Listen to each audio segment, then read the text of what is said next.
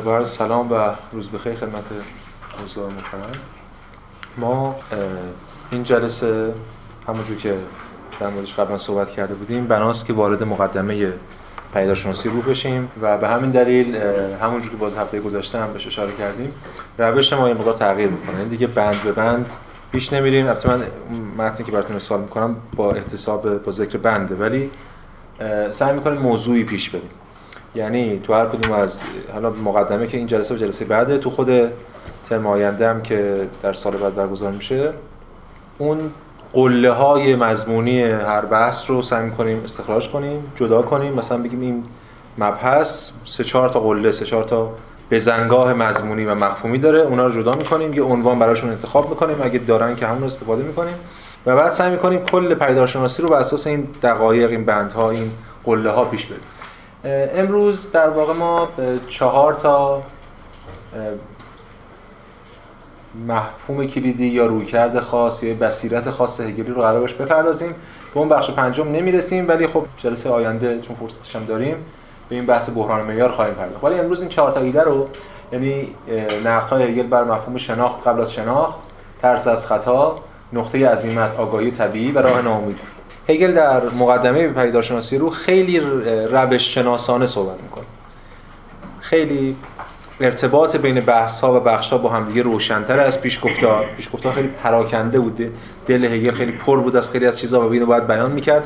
یه نکاتی هم به ذهنش می‌رسید. بعضی از بندهای پیشگفتار از همدیگه منقطع بودن. ولی تو مقدمه اینجوری نیست. اینا به همدیگه ارتباط منطقی دارن و خب مثل خود کتابه که همچنین نباید فراموش کرد که مقدمه کتاب پیداشناسی روح رو هگل قبل از نگارش کتاب نوشته در حالی که پیشگفتار رو بعد از نگارش کتاب نوشته بود. به همین دلیل اونم یه رویکرد دیگه هنوز بحث خیلی خاصی از مثلا رویکرد مشخصی یک سراحتی در مورد پیدارشناسی روح توی مقدمه نیست. چون هنوز وقتی داشته یعنی مقدمه رو بار اول می‌نوشته اصلا اسم کتاب پیدارشناسی روح نبوده. اسم کتاب بوده علم تجربه آگاهی همونجوری که صحبت کردیم. و بعد اگر هم جایی می‌بینید در مورد روح یا پیدارشناسی روح صحبت میشه تو ویراست نهایی قبل از انتشاره که مقدمه اضافه شده. اینا همه باعث میشه که مقدمه یک ساختار و پیوستاری متفاوت و متمایز از پیشگفتار داشته باشه. بسیار خوب. در همون ابتدا هگل بحثش رو از مفهوم شناخت شروع می‌کنه. یعنی اینکه شناخت چیست؟ و ما می‌خوایم از شناخت چه استفاده ای بکنیم؟ قبل از اینکه وارد بحث بشیم من لازمه که یک مقدمه ای رو خدمتون ارائه کنم. برای اینکه ببینیم بحث هگل به دقیقا چه نقطه ای رو هدف گرفته و کجا به بحث در نقدش از کانت برمیگرده. این حرف حرف خیلی روشنی به نظر می‌رسه. یعنی به ظاهر حرف منطقی به نظر می‌رسه که ما بگیم قبل از اینکه ما چیزی رو بشناسیم باید ببینیم که خود شناخت چیست. یعنی ما می‌خوایم یه چیزی رو بشناسیم برای شناختن اون یک ابزاری داریم. اون شناخت یا دستگاه شناسنده ما ابزار ماست برای شناختن اون. برای اینکه ببینیم واقعا اون چیست باید قبلش ببینیم خود شناخت یا ابزار ما چیست که ببینیم اون رو چگونه به ما نشون میده. پس قبل از اینکه بشناسیم باید خود شناخت رو بشناسیم. چون به حال در فرند شناخت هر لحظه امکان گمراهی وجود داره امکان خطا وجود داره. ما اگه قبل از اینکه وارد خود شناخت جهان بشیم بتونیم خود قوه شناسایی خودمون رو بشناسیم اون وقت می‌تونیم از این خطاها اجتناب کنیم. این حرفم خب خیلی شنیدیم من از یونان بحثش مطرح بود هم به ویژه در جهان مدرن با تجربه ها خیلی این باب شد. اون کتابای اصلی همه تجربه ها مثل هیوم و قبلش حتی باکلی و حتی قبلش مهمتر از همه شاید لاک همه عنوان کتابهاشون شبیه همه. کتاب اصلیشون همه در مورد شناخت قوه فاهمه بشری شناخت طبیعت انسانی شناخت همه دنبال اینکه اون, شن... اون فاهمه رو فهم و عقل رو بشناسن بعد برن ببینن راجع به جهان چی می‌تونن بگن. چون به حال اون رو شرط می‌دونستن. سه رکن هست در این روی کرد روی کرد فلسفی. هگل اینا رو همه رو الان میگه که نقد کنه. رکنی که ما بهش گفتیم سوژه ابژه و ابزار. یعنی یه سوژه هست من شناسنده یه ابژه‌ای که می‌خوایم بشناسیم و یه ابزاری که از طریق اون شناخت شناخت محقق میشه. هگل اینا رو در مقدمه به اسم سوژه شناخت حقیقت بیان می‌کنه. یه سوژه هست می‌خواد بشناسه یه حقیقتی که می‌خواد شناخته بشه و یه شناخته. شناخت اینجا به مسابقه ابزار خود هگل هم میگه مثل به مثابه میانجی میدیم به مثابه instrument ابزار. اینا همه رو استفاده می‌کنه. پس ما باید بشناسیم شناخت رو قبل از اینکه خودمون حقیقت رو بشناسیم. بفهم. شناخت منظورتون یعنی عقلی همون مثل اصطلاح کانتیه اینجا دستگاه فکری کانت هم در اوج خودش نقد می‌کنه این کرد بله بله. یعنی دستگاه اون قوه شناسنده ما ذهن ما اون دستگاه یا ابزاری که داریم بله اون به قول کانتون یا کانتی اون عینکی که ما می‌زنیم برای اینکه بشناسیم. اون واسطه و میانجی به این معنا بله. یعنی شناخت به این معنا میانجی یا واسطه بین ما و حقیقت بین ما ابژه جهان هر چیزی هست. یه روی کرد که قبلا وجود داشته ما بهش می‌گفتیم رئالیسم. در رئالیستا قضیه خیلی روشنه. می‌گفتن شناخت آینه است. شناخت منفعله. ابزار دستکاری یا دخالتی در خود حقیقتی و ابژه ما انجام نمیده. ما این توهمو داشتیم که جهان ما آینه است. هر چی می‌بینیم اون بیرون همونجوری. وجود داره از رئالیسم خام تا شیوه های پیچیده‌تر رئالیسم که اون مورد بحث ما نیست الان. اما یه رویکرد دیگه است که مشخصا با ایدالیسم حالا ایدالیسم کانتی شروع میشه و اون شناخت رو فعال می‌دونه. این حرف کانت در مورد ابزار دیگه. میگه این مثلا مکان و زمان و مقولات و دستگاه من داره میتابونه به اون فنومنی که دارم می‌بینم. و در واقع اینا برساخته شناخت من شناخت فعاله.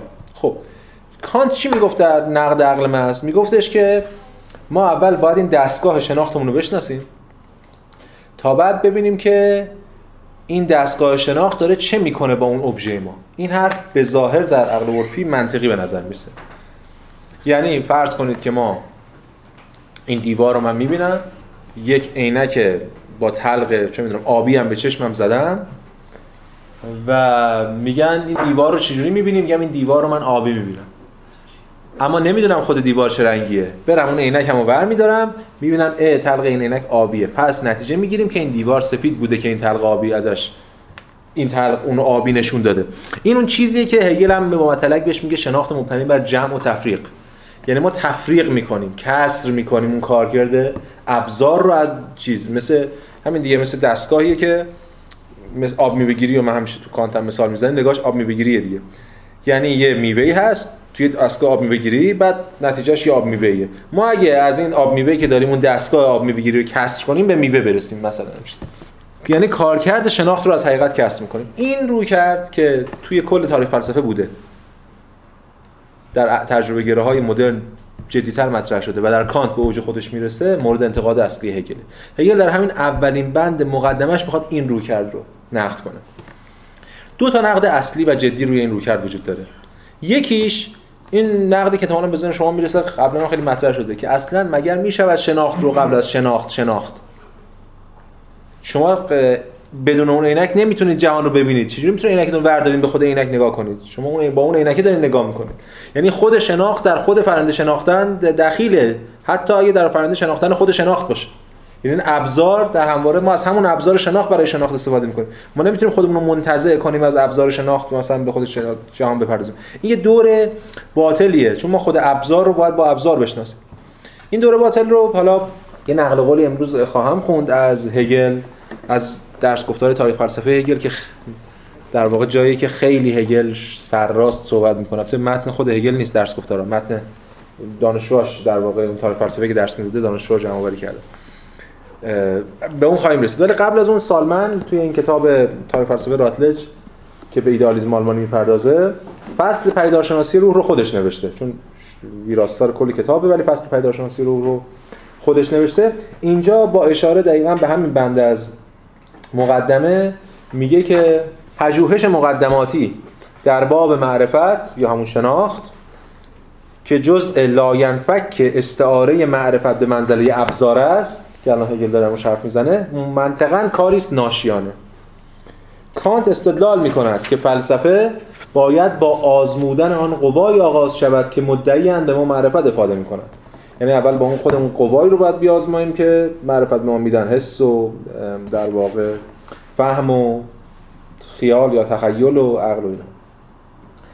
اما ما با چه چیزی این قوا را میازماییم نفس پژوهش در باب شن... نفس پژوهش در باب شناخت باید به وسیله شناخت صورت گیرد. بنابراین کانت خواهان آن است که ما عقل را با استفاده از عقل به محک آزمون بزنیم. بله تو خود کانت هم ما تاکید کردیم روی. اما هر پژوهش مقدماتی در باب ابزار معرفت پیشاپیش قسمی بهره بردن از این ابزار است. هگل با کانت هم داستان است که فلسفه باید با پژوهشی در باب معرفت آغاز شود. اما برخلاف کانت در میابد که این پژوهش نمی‌تواند از استفاده از قوای معرفت مستقل باشد. ما برای خود شناختن باید از قوای معرفتی از قوای شناختی استفاده کنیم بس مستقل نیست. اگر استدلال می‌کند که پژوهش در باب معرفت خود این معرفت را دگرگون می‌کند. و چون این پژوهشی هرگز نمی‌تواند پژوهشی مقدماتی باشد. نقد معرفت در این حال رشد و پیشرفت معرفت نیست هست. حالا این جمله آخر رو ما بهش خواهیم رسید که در راهکار هگلی. پس نقد اصلی همینه که شناخت رو نمی‌شود از پیش شناخت. ببینید دو نوع دو راهکار داریم برای اینکه شناخت از پیش بشناسیم. یه راهکار خیلی خام و خام دستانه که خیلی از رالیستا تجربه گرا ازش بهره می‌بردن. تجربه گرا مثل لاک و نمی‌دونم اینا حتی خود هیوم با تمام اون نقادیش دستگاه شناخت رو تبدیل می‌کرد به ابژه ما مثل اون عینک انگار عینک رو برداریم ببینیم در مورد عینک حرف بزنیم. کانت اینو نقد می‌کنه. و میگه که ما نمی‌تونیم بدون اون دستگاه در مورد این حرف بزنیم. این کانت به این بصیرت می‌رسه. چی میگه کانت؟ کانت میگه که ما از طریق امکان شرایط امکان شناخت راجع به شناخت حرف می‌زنیم. شناخت رو نمی‌تونه ابژه کنه. همیشه میگه دیگه. مثلا صراحتا هم میگه دیگه. مثلا توی حسیات اصطلاحی میگه حس رو نمی‌تونیم ما فنومنال بفهمیم. حس اصلا به فنومن در نمیاد. اینا همه اصطلاحی برای ما حساب میشن ولی ما می‌تونیم از شرایط امکانشون برسیم به این مثلا ما زمان و مکانش اینجوری می‌فهمیم. تجربی و فلان و سوبژکتیو و اینجوری اینجوری نمی‌فهمیم. پس باید یه صورت پیشینش شهود در واقع بیرونی و درونی حسی باشه. یا مثلا مقولات رو از کجا در میره؟ از احکام. هگل اینجا میگه که در واقع کانت درست دوچار اون نقض غرض ساده نمیشه ساده انگارانه نمیشه. اما باعث میشه تصورش از شناخت اصلا ربطی به تجربه شناخت نداشته باشه از غذا. تصورش خیلی انتزاعی باشه. توی این متنی که بعدش داده بودم توی همین درس گفتارهای تاریخ فلسفه که بخش کانت و یاکوبیش آقای دکتر سفید خوشم ترجمه کرده ترجمهش هم واقعا خوب و قابل استفاده است. میگه که این دیگه متن خود هگل البته متن هگل که در واقع درس گفتار هگل که بعد از مرگ منتشر میشه. میگه که حالا یه پاراگراف کامل میخونیمش. فلسفه کانت فلسفه نقادانه حالا یا سنجشگرانه هم نامیده شده. زیرا به قول خود او هدف از این فلسفه پیش از هر چیز سنجش قوای شناخت است. چرا که ما باید پیش از دستیابی به شناخت درباره قوای شناختمون پژوهش کنیم. خب این که دیگه همون گفتیم در مورد صحبت کردیم. این نظر برای فهم سلیم آدمی موجه به نظر آمده است. یعنی این نقل عرفی اینو به نظرش موجه راست میگه. اول اینکو ببینیم بعد بریم سراغ جهانی و برای آن کشف بزرگی محسوب شده است. شناخت به موجب آن چنان ابزار یا روش و آلتی نشان داده شده است که ما بدان وسیله میکوشیم تا حقیقت را به دست آوریم. همین حرفایی که نمونه ای که الان گفتیم شناخت مسابقه ابزار پس آدمیان پیش از آن که راهشان را به سوی کسب خود حقیقت پیگیرند باید سرشت و کارکرد ابزارشان را بشناسند. آنها باید بدانند که آیا آن ابزار می‌تواند مطلوبشان را برآورده سازد؟ یعنی می‌تواند به شناخت برابریستا نائل آید هم برابریستا یعنی همون فنومن دیگه گگنشتانت دیگه همون ابژه یا فنومن. یا خیر. آنها باید بدانند که ابزارشان چه تصرفاتی در برابر ایستا می‌کنند تا این تصرفات با تعینات اشیا خلق نشود از این مطلب چنین برمیآید که گویی انسان ها می توانند با چیزهای شبیه چوب ها و نیزه های جنگی در پی دستیابی به حقیقت باشند. این مطلبی که انداخته که انگار یه دستگاه شبیه چوب و ایناست. بعد اون تمثیل معروفش اینجا به کار می‌بره. میگه که پاسخ به این که ما چگونه بدون شناختن شناسنده هستیم و اینکه چگونه حقیقت را پیش از حقیقت در میابیم غیر ممکن است. این همان قصه قدیمی اسکولاستیکوس است. همون اسکولاستیک مثلا فیلسوف متفکر مدرسی که درون آب نمی‌رفت تا هنگامی که بتواند شنا کند. این اون تمثیل معروفش. میگه این مثل کسیه که قبل از اینکه بره تو آب می‌خواد شنا یاد بگیره. قبل از اینکه حقیقت رو بشناسه می‌خواد از خود دستگاه شناخت آگاه بشه و میگه تا وقتی که من شناخت دستگاه شناخت رو نفهمم هیچ وقت نمی‌تونم یه چیزی رو بشناسم. مثلا کسی که میگه من تا وقتی که شنا یاد نگیرم نمیرم تو آب. خب موضوعی که چون که تا وقتی تو آب نره دست و پا نزنه شنا یاد نمی‌گیره. بنابراین از آنجا که بررسی قوای شناخت خودش شناختن است این مطلوب نزد کانت حاصل نمی شود زیرا تحصیل حاصل است. و به خودش نمی‌تواند برسد زیرا تاکنون با خودش بوده است. همین مسئله از غذا برای یهودیان رخ داد. روح از میانشان عبور کرد ولی آن را نشناختند ولی با این همه گامی که کانت برداشت یعنی اینکه شناخت را موضوع بررسی خود قرار داد گامی بلند و مهم بود. میگه گام کانت گام بلند مهمی بود ولی این نقدش وارده و این یکی از رادیکال ترین نقدها و جدی ترین نقدهایی که میشه به ایده کانتی و پروژه کانتی وارد کرد. حالا اون پرانتزش هم خیلی ربطی به بحث نداشته که هگل میگه در مورد یهودیان که روح از میانشان عبور کرد ولی آنها نشناختن. حالا اینو شاید یه جلسه مف... بحث مفصل مستقلی اصلا رفتی به اینجا نداره ولی احتمالاً داره اشاره می‌کنه که چگونه اینا دنبال یعنی تمام تلاششون اینه که دنبال مسیح باشن و مسیح میاد و اینا به خاطر اینکه انقدر دنبال مسیح بودن مسیح رو به صلیب می‌کشن.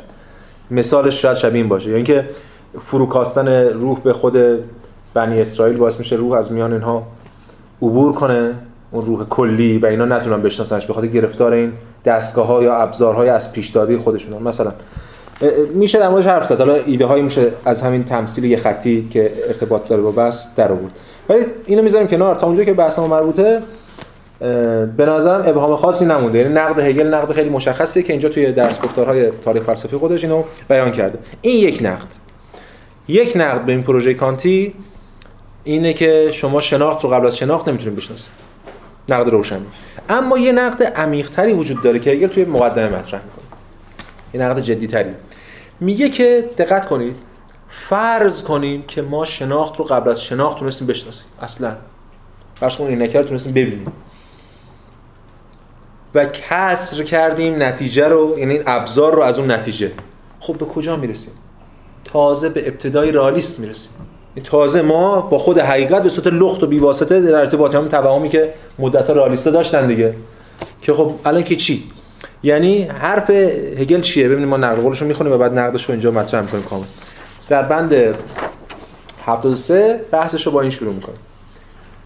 اما این اصلاح این اصلاح اشاره داره به همون اصلاح کردن در واقع همین که شناخت رو بشناسیم و بدون شناخت شناخت نریم سراغ ابژه شناخت. اما این اصلاح در واقع صرفا ما را به همان جایی باز میگرداند که قبلا بودیم. اگر ما دیگر بار از چیزی که باز صورت یافته یعنی یه چیزی صورت هست یه صورتی داره اینجا باز صورت یافته. این غیر هگلیه دیگه. در هگل صورت خودش حقیقت پدیدار خودش عین حقیقته. یه چیزی ولی هم در کانت حالا کانت برای کانت هم صورت نداره نومنه. ولی یعنی صورت اینجا پیدا می‌کنه. یا برای رالیستای دیگران یه صورتی داشته و یه صورتی برای ما پیدا کرده طبق اون ابزار.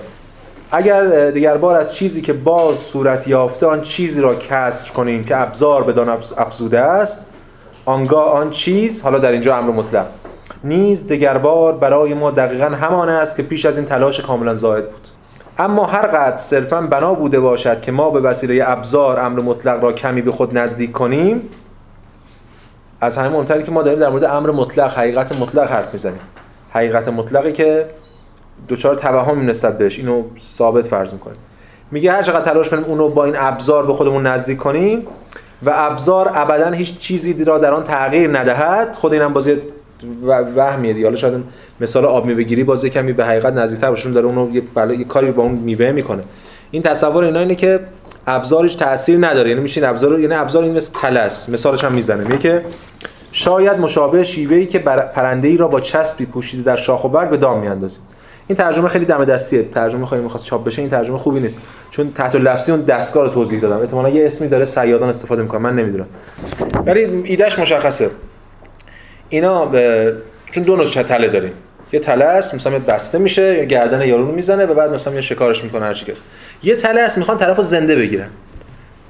یه تو شاخ و برگ چیزی چسب داره استریشی هست اونجا این میاد اونجا به حبس تومه یا هر چیزی گیر می‌کنه و این میچسبه. اون وقت میونه چسب جدا می‌کنه خود پرنده رو زنده می‌گیره. نگاهی که ما نسبت به حقیقت داریم زندگیریه دیگه.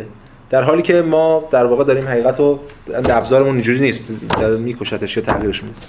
چون نگاهمون به حقیقت زندگیریه یعنی می‌خوایم اونو همون جوری بگیریم و این ابزار رو خیلی شیک مثل اون چسب جدا کنیم و خود حقیقت رو برملا کنیم بازنمایی کنیم.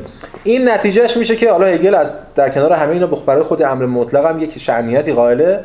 میگه با این همه خود امر مطلق تقریبا به طور قطع به این حقه از سر تمسخر نیشخندی خواهد زد. اون پرنده ای که قرار بیاد مثل این چیزای حال کارتونش هم هست دیگه. این اون میگ میگه چیه؟ بله دیگه.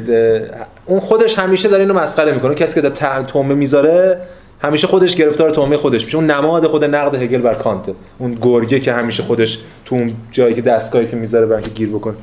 برای اونو بگیره اون همیشه بهش میخنده رد میشه این خودش میفته اون این پس این نکته که هگل در همین بند 73 مطرح کرده برای اینکه نقد کنه این شناخت قبل از شناخت رو. یعنی این امکان چرا؟ نقد اصلی هگل مشخصه. برای هگل شناخت حقیقت سوژه و خود این نقد جدا از هم نیست. این یه تمایزیه بین سوژه و ابژه که اون بند آخر تو بحران معیار در موردش حرف می‌زنیم جلسه بعد. تمایز سوژه ابژه یعنی اولا حقیقت رو مستقل بدونیم. یعنی انگار من در فرنده شناختم به یه حقیقت مستقل از پیش داده قرار اون رو بشناسم و کشف کنم. چون هگل قبلا میگه جوهر سوژه است. حقیقت از پیش سوبژکتیوه. مستقل نیست و همچنین در حال شدنه. نمیشه اینو اینجوری همه اینا رو بزنیم در کنار هم دیگه. نقد هگل نسبت به این شناخت مشخص اما هگل اینو میگه برای اینکه مسیر گام به گام بتونه ترسیم کنه مسیر خودش رو در پیدارشناسی رو. اینجا ما وارد بخش بعدی بحثمون میشیم. یعنی ترس از خطا که خیلی خیلی مشهوره.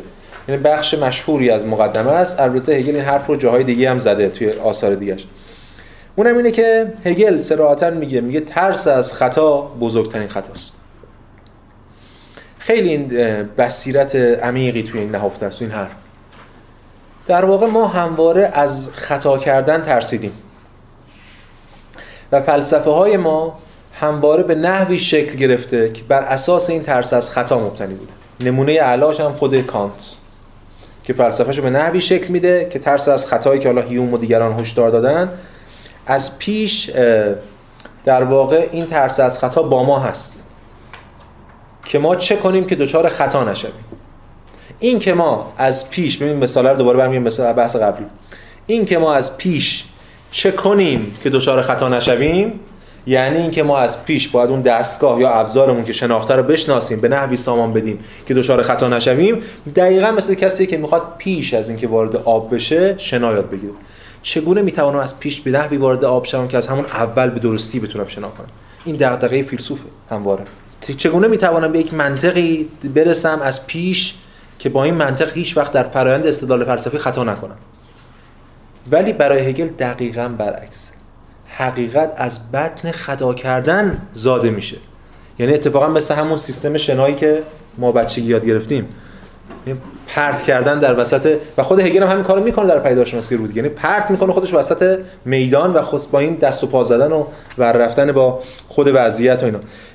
ببین در بند 74 همون اولش میگه که در این میان اگر اضطراب از در افتادن به خطا نوعی بیاعتمادی را نسبت به علمی ایجاد کند که خود فارغ البال از این نگرانی هاست و صرفا خود را به کار میاندازد و عملا سر وقت شناخت می رود آنگاه در یافتن این امر دشوار است که چرا نباید نسبت به خود به این بیاعتمادی بیاعتمادی وجود داشته باشد. به بیان دیگر چرا نباید این استراب وجود داشته باشد که آیا ترس از خطا پیشا پیش خود خطا نیست؟ اینجا هگل یک یک بخوایم کمک بگیریم از یه متفکر پس هگلی خیلی نیچه‌ایه هگل. حرف نیچه‌ایه. یک روحیه ای حالا نیچه است دیگه. ما می‌تونیم به خودمون حق بدیم از حرفا بزنیم. یه روحیه یک منشی یک اخلاقی حاکم اخلاق ترس بر فلسفه. از پیش ترسو فلسفه. چراشون از خطا میترسه. از جنس اخلاق بردگان نیچه دیگه. از پیش وقتی با ترس آغاز می‌کنه این ترس تأثیر خودش رو بر کل فلسفه می‌ذاره. فلسفه رو ترسو می‌کنه. فلسفه رو با ترس با این اخلاق بردگان به قول نیچه آمیخته می‌کنه آلوده می‌کنه از پیش. این ترس پیشا پیش خود خطاست. چون حالا صرف نظر از این دلیلی که در مورد صحبت کردیم خیلی دلیل روشن سرراستیه. چون که خود ترس از خطا از پیش خطا را از حقیقت جدا می‌کنه. این نقد سرراست هگل چون ما می‌خوایم به یه خطایی تصوری از خطا داشته باشیم که هیچ وقت در شناخت حقیقت دوچار اون خطا نشیم. اولا خطا از حقیقت جدا کرده. این یه اشتباه. اشتباه دوم ما فکر می‌کنیم قبل از اینکه تصوری از حقیقت داشته باشیم می‌تونیم تصوری از خطا داشته باشیم. این هم امکان نداره. شما باید حقیقت رو بشناسید یا حداقل یه پیشورزی برای حقیقت فرض کنیم که بتونیم از اساس اون خطا رو تعریف کنیم. پس چجوری می‌تونیم پیش از اینکه حقیقت رو بشناسیم از خطا آگاه بشیم؟ اما جدای از این دوتا نقد سرراست این نکته هم میشه مد نظر قرار داد که گفتم تا یادی نیچه چون نیچه خب اینا رو خیلی بحث داد. که این ترس ترسو بودن در بطن خود تاریخ فلسفه همواره حفظ میشه و در نتایجش هم حفظ میشه. همین ترس از خطا که خودش بزرگترین خطاست. و اتفاقا از غذا خود حقیقت رو هم نابود می‌کنه. یک نقل قولی از ژیژک بخونم. میگه که در این کتاب حالا بگیم ترجمه می‌کنیم بازجویی از امر واقع. میگه که این ایده که آدمی قادر است از ابتدا خطا را توضیح بدهد آن را همچون خطا تحت بررسی قرار دهد و در نتیجه از آن فاصله بگیرد دقیقا خطای قایی وجود فرازبان است. حالا اینجا بحث ما فرازبان نیست ولی اینجا داره یک پست مدرن ها رو بیشتر نقد می‌کنه. اینایی که دچار این توهمن که ما در مقابل چون می‌دونه الان امروز متافیزیک فحشه دیگه. هم دیریدا هم هایدگر همه فحش می‌خوام میدم یا متافیزیکی فلان این یه راه در راه برای اینکه بریشه های متافیزیکی خودشون رو مخفی کنن دیگه. یعنی ما از یک خطایی از یک چیزی دور میشیم که این متافیزیک دچارشه و همواره سعی کنیم ازش فاصله بگیریم. این نقدی که بهش می‌کنه همونه. میگه شما انگار یه توهمی از پیش یک پیشورزی دارین از معنای حقیقت که با به واسطه می‌خواین خطا رو ترسیم کنید و این پیشورزتون اتفاقا اثبات نشده است. اتفاقا با فوش دادن به متافیزیک هر چیز دیگه می‌خوایم پیشورز رو مخفی کنید. اینه بهش میگه فرازبان. یعنی چیز اثبات نشده از پیش داده فراتر از همین حالا این توهم که آدمی در حالی که در توهم سهیم هست همچنین به نوعی قادر است فرایند را از یک فاصله ابجکتیو تماشا کند این وضعیتی که اینا دچارش هستن. بعد میاد بحث ادامه میده میگه که ما مرتکب بزرگترین خطا می‌شویم و حقیقت را از دست می‌دهیم. برای اینکه امکان خود حقیقت تنها از طریق خطا برساخته می شود هگل داره اینو اول مقدمش میگه می‌خواد تو کتاب پیداشناسی روح من می‌خوام این کارو بکنم. می‌خوام حقیقت رو از خطا استخراج کنم. من می‌خوام تو خط... برم با خطا شروع کنم مثلا خطا حقیقت زاده خطاست. به بیان دیگر ما می‌توانیم آن قضیه هگلی را به یاد بیاوریم که می‌تواند این گونه نقل شود. ترس از خطا خود خطاست. شر حقیقی. شر حقیقی ابژه شر نیست بلکه فردی است که شر را به معنای واقعی کلمه ادراک می‌کنه بزرگترین خطاکار اونیه که همش داره به خطا فکر می‌کنه. خطا رو انقدر درونی خودش می‌کنه که نمی‌تونه ازش خلاص بشه. این جمله جیجی که باز نیچه یه بیشتر تا خیلی هگلی باشه. ولی این نکته مهمه که بس این هگل از همون ابتدا داره روی کرده خودش نسبت به خطا و نسبتش با حقیقت روشن می‌کنه. این در ادامه همین نقل قول بند 74 میگه که در واقع این ترس از پیش مفروض می‌گیرد که چیزی حالا یعنی بسیار چیزها وجود دارد که حقیقت است. اول این فرض این فرض داره که یه حقیقتی هست. که من یه خطایی یه درک از خطا می‌خوام داشته باشم که برای شناخت اون دچار مشکل نشه. و همین حقیقت است که معید نگرانی ها و استنتاجات آن بر اساس مبنای دیگری است که باید خود آن را آزمود که آیا حقیقت است یا نه. این ترس بازنمودهای شناخت را به منزله ابزار و واسطه پیشورز می‌گیرد. و نیز تمایزی را میان خودمان و این شناخت پیشورز می‌گیرد. که دیدیم تو این ارکان هم نشون یه تمایز بین خودمون و شناخت می‌ذاره. یعنی خودمون بین خودمون مسابقه سوژه و اون شناخت مسابقه ابزار. و همچنین بین خود ما و اون حقیقتا باز تمایز قائل میشه. اما این ترس بیش از همه این امر را پیشورز می‌گیرد که امر مطلق در یک سوی تقسیم و شناخت در سوی دیگر جای داره. یعنی نه تنها بین من و شناخت من و ابزار تمایز می‌ذاره بلکه بین شناخت و خود امر مطلق هم تمایز می‌ذاره. یک سو قرار دارد و اون شناخت به خودی خود وجود دارد در سوی دیگر یعنی هر چند از امر مطلق جداست اما هنوز چیزی واقعی است. به بیان دیگر این ترس پیشفرض می‌گیرد که به وسیله بیرون از امر مطلق بودن چنین شناختی در واقع این شناخت نسبت به حقیقت نیز بیرونی است پس ببین حرف هگل که شناخت به حقیقت بیرونی نیست دیگه. شناخت در ذات خود حقیقت. شناخت در حقیقت تاثیر می‌ذاره حقیقت رو می‌سازه. حقیقت در شناخت. اصلا شناختن یعنی حقیقت یعنی در حقیقت گام نهادن. شناختن یعنی دوچار خطا شدن و نقد کردن این دوچار خطا شدن از طریق تعیینات از طریق به نحو درونزا که حالا در موردش صحبت می‌کنیم.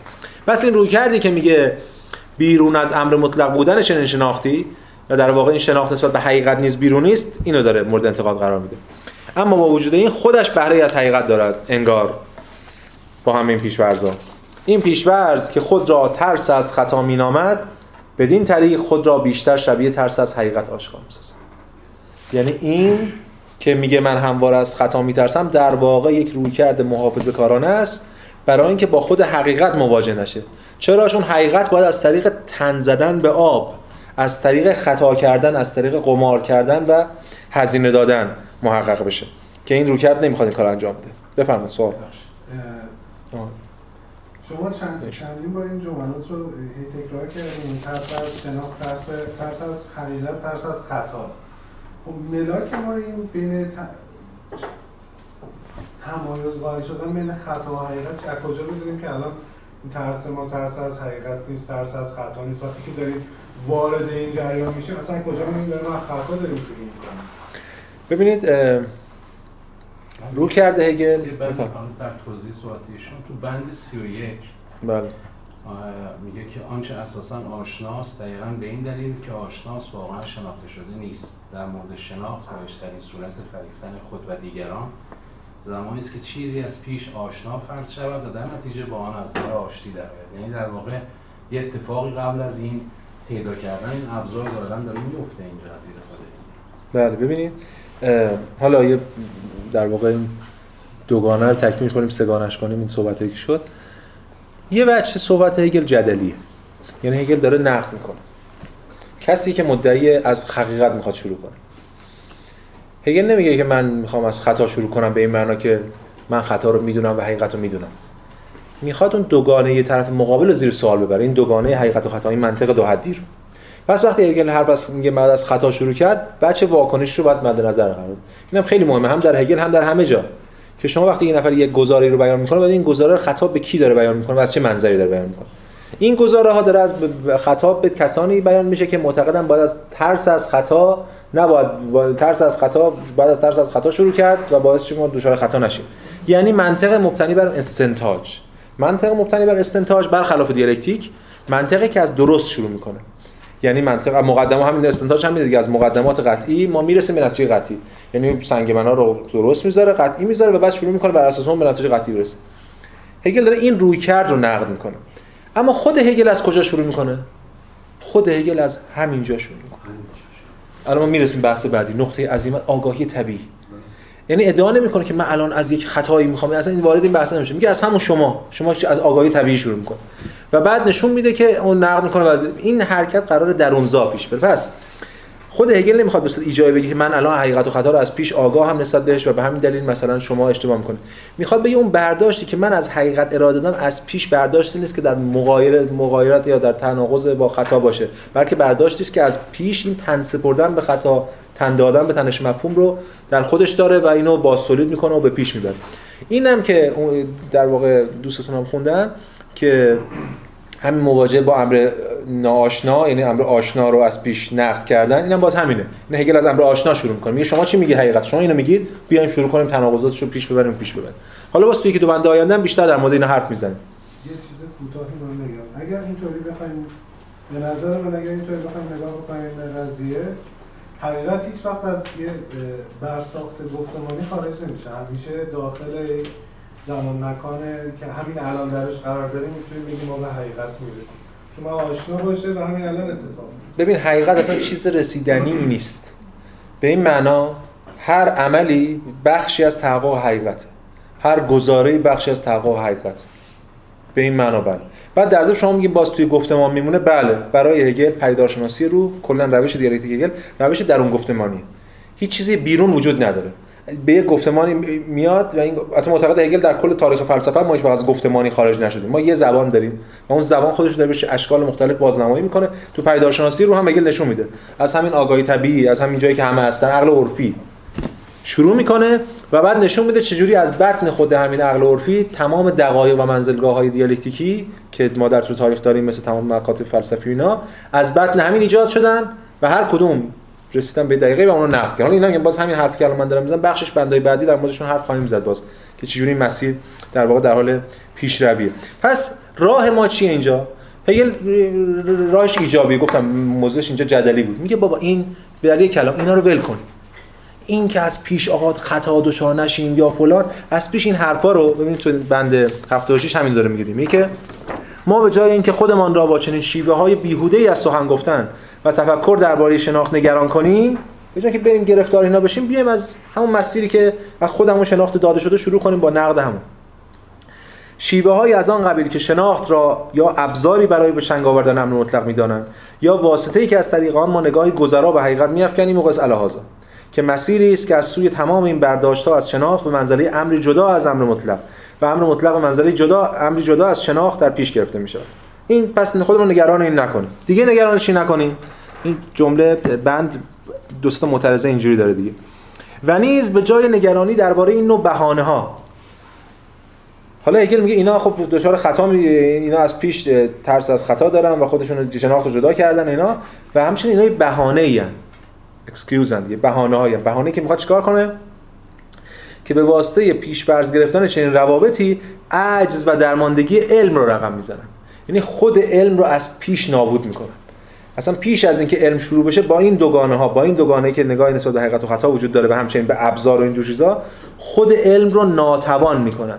چون علم توانایی و قدرتش رو از نفی می‌گیره و از سر کله زدن با خودش و پیشروی از بطن تناقضات حاصل میشه. ما اگر بخوایم از پیش تناقضات ازش سلب کنیم علم رو تبدیل می‌کنیم به علم از پیش ناقص علم از پیش عاجز که نمونه اعلاش هم واسه میشه ریاضیات. ریاضیات علم از پیش عاجز دیگه اصلا نمی‌تونه در مورد عالم واقع حرف بزنه. ولی خب ایدئال و برای همین ابزار به ما و ابزارشون همش خودمون ساختیم قرارداد کردیم و فلان. و البته در این حال هم ما را از تن سپردن به کار دشوار علم خلاص می‌کنن. البته یه خوبی هم داره این حرفا. اونم اینه که ما دیگه گرفتار اون کار دشوار علم نمیشیم. چون علم کار دشوار علم به معنای فلسفی هگل دیگه. هم دوچار اون دشواری و تنش و دست و پا زدن در این آب و نمی‌دونم اینا نمیشیم. و هم قادرمان می‌سازند که جست جهدی جدی و پرشور به خود بگیریم. یعنی یه جستی هم به ما میدن ما داریم الان خیلی حواسمون هست که ترس از خطا دچار نشیم و این خاطر کل بخشی قابل توجه از این بحثی که در تاریخ فلسفه شده جسته. جستی که ما را پیش از اینکه شروع کنیم مسیر رو از پیش ما رو از مسیرمون دور کرده و ما رو در واقع با انسدادی مواجه کرده. ولی خب خوبه دیگه با همین انسداد ور رفتن برای سالها و سالها ما رو به ما جستی میده که ما در حال یه کار جدی هستیم مثلا. یعنی به جای آنکه خود را عملا به پاسخگویی به همه این پرسش ها مشغول کنیم. ببین از اول تا اینجا همه معترض است. به جای اینکه این کارو بکنیم این کارو بکنیم این کارو بکنیم می توانستیم از اساس خود را از تمام این برداشت ها خلاص کنیم. آنها را حادثی و دل بخواهی اعلام کنیم و وردهای فریبکارانه تصورشان کنیم. از قبیل مطلق شناخت و نیز objective و سوبژکتیو حتی این اینایی که ما میگیم مطلق مفهوم شناخت خود سوژه ابژه هر دوگانه ای که ما از پیش فرض کردیم و اینو جوهری فرض کردیم اینا رو بذاریم کنار. اینا ورد فریبکارانن. همچون بیشمار واژگان دیگری که معنایشان معمولا معلوم مفروض می‌شوند حالا اگه جلوتر میگه میگه اینا رو می‌ذاریم کنار از کجا بس باید شروع کنیم؟ میگه ما چجوری باید شروع کنیم؟ در موردش خب حرف می‌زنه ولی فعلا موضعش اینه که خودمون رو گرفتار این بازی ها نکنیم. حتی گرفتار نقدشون از این حدی که من الان کردم بیشتر نکنیم. من تو سه چهار بند توی در واقع اگه هفته سه توی سه چهار بند نقد کردم این رو کرد رو. دیگه هم به اینا نمی‌پردازم. چون مسیر من از این مسیر از ابتدا متفاوت و متمایزه و دلیلش هم خودش اعلام کرده که چرا اینجوریه. اینا ترفندهای ضد علمیه به بیان هگلی کلمه. خب سوال این از کجاش آغاز کنیم هگل میگه. نقطه عظیمت ما همین آگاهی طبیعی. یعنی همین آگاهی که موجوده. همین آگاهی که وجود داره. میگه که حال از آنجا که شرح حاضر. شناختی صرفا پدیداری را به عنوان ابژهش دارد به نظر نمی‌رسد از نظر اونای منتقدان میگه که خودش علمی باشد که در قالب خاص خودش آزاد و خود جنبان است. میگه چون ما می‌خوایم فقط به پدیدارها بپردازیم به ما میگن آقا این علم خود جنبان نیست. اما زمانی که از این منظر به این مسئله نگریسته شود می توان این شهر را به منزله راه آگاهی طبیعی تلقی کرد که به سوی دانش حقیقی راه است. الان داره هگل می‌خواد شروع کنه. اینکه این چیه؟ پس راهی که من می‌خوام برم چه جور راهیه؟ راه آگاهی طبیعی که به سوی دانش حقیقی راه سپاره. یه چیزی به اسم آگاهی طبیعی میاره که در واقع از همین آگاهی متعارف عقل عرفی شروع می‌کنه. و قراره به دانش حقیقی برسه. خب یا می‌توان آن را راه نفس یا جان در حال پرسه زدن در میان مجموعه های مختلف اشکالی دانست که به خود می‌گیرن این یه اشکال مختلفی به خودش می‌گیره همون قالب های مختلفی که حالا آگاهی یا روح به خودش می‌گیره. انگار نفس حالا یا جان داره بین اینا پرسه می‌زنه. همین مسیر پیدارشناسی رو. این هم در واقع سول بوده یا در واقع زیله که ترجمهش می‌کنیم به نفس معمولا. اینو توی کروشه فقط جان رو آوردم برای اینکه بگم اگر قرار باشه ما یه روزی توی هگل از یه اصطلاحی به اسم جان استفاده کنیم اون روح نیست اینجاست. چون روح فراتر از جانه. یعنی گایست فراتر از این زیل و گموت و ایناست در این نقدی حالا اون پیدارشناسی جان که آقای فرهام اسم کتاب گذاشت. جان اینه. فلان فلان به نحوی که گویی این اشکال منزلگاه هایی هستند که به وسیله سرشتش به او عرضه شدن. اولا این اشکال این قالب هایی که این داره به خودش می‌گیره یعنی فصول کتاب پیدارشناسی رو یعنی کل تاریخ بشری تمام دقایق و عناوین تاریخ بشر اینا انگار مثل منزلگاه مثل ایستگاه ها مثل استیشن هایی هستن که این در طی سفرش داره طی می‌کنه. اما چه چیزی اینها رو بهش عرضه کرده؟ سرشت خودش. چون حرکت دیالکتیکی حرکت درونزا و درون ماندگار حرکت بیرونی نیست. محرک نامتحرکی وجود نداره جهان حرکت بده یا چیزی از بیرون. این خودش از بطن خودش شروع می‌کنه و بر اساس مواجهه با خطاهای خودش به پیش میره. پس از خود همین خطا آغاز کردن به همین معناست. تا چی بشه؟ تا هم خود را به پالا آید و به سطح روح برکشد. یعنی خودش رو به اون سطح روح برسونه با این نقد کردن خودش. و حتی می‌دونیم خود منظور یه خود خود فردی نیست لزوما. بلکه این جدا بودن خود از جهان هم نقد می‌کنه سوژه و به این معنا روح میشه. این یعنی سوژه فقط قرار نیست جهان رو بشناسه و تمام بشه داستان. چون وگرنه می‌شد علم تجربه آگاهی. وگرنه فقط بخش آگاهی از کتاب پیداشناسی روح بود بحث ما که جهان چجوری انسان چجوری جهان رو می‌شناسه. اما به مرور این انسان که داره جهان رو می‌شناسه به اون میفهم که خودش از این جهان جدا نیست به اون معنی که قبلا فکر می‌کرد و خودش رو می‌شناسه و به معنی جهان رو می‌شناسه و اینجاست که میگه به سطح روح برکشیده میشه. اون دانش مطلق یا در واقع اون وحدت خاص البته وحدت نفع کننده دیالکتیکی هگلی مثلا راه می‌بره.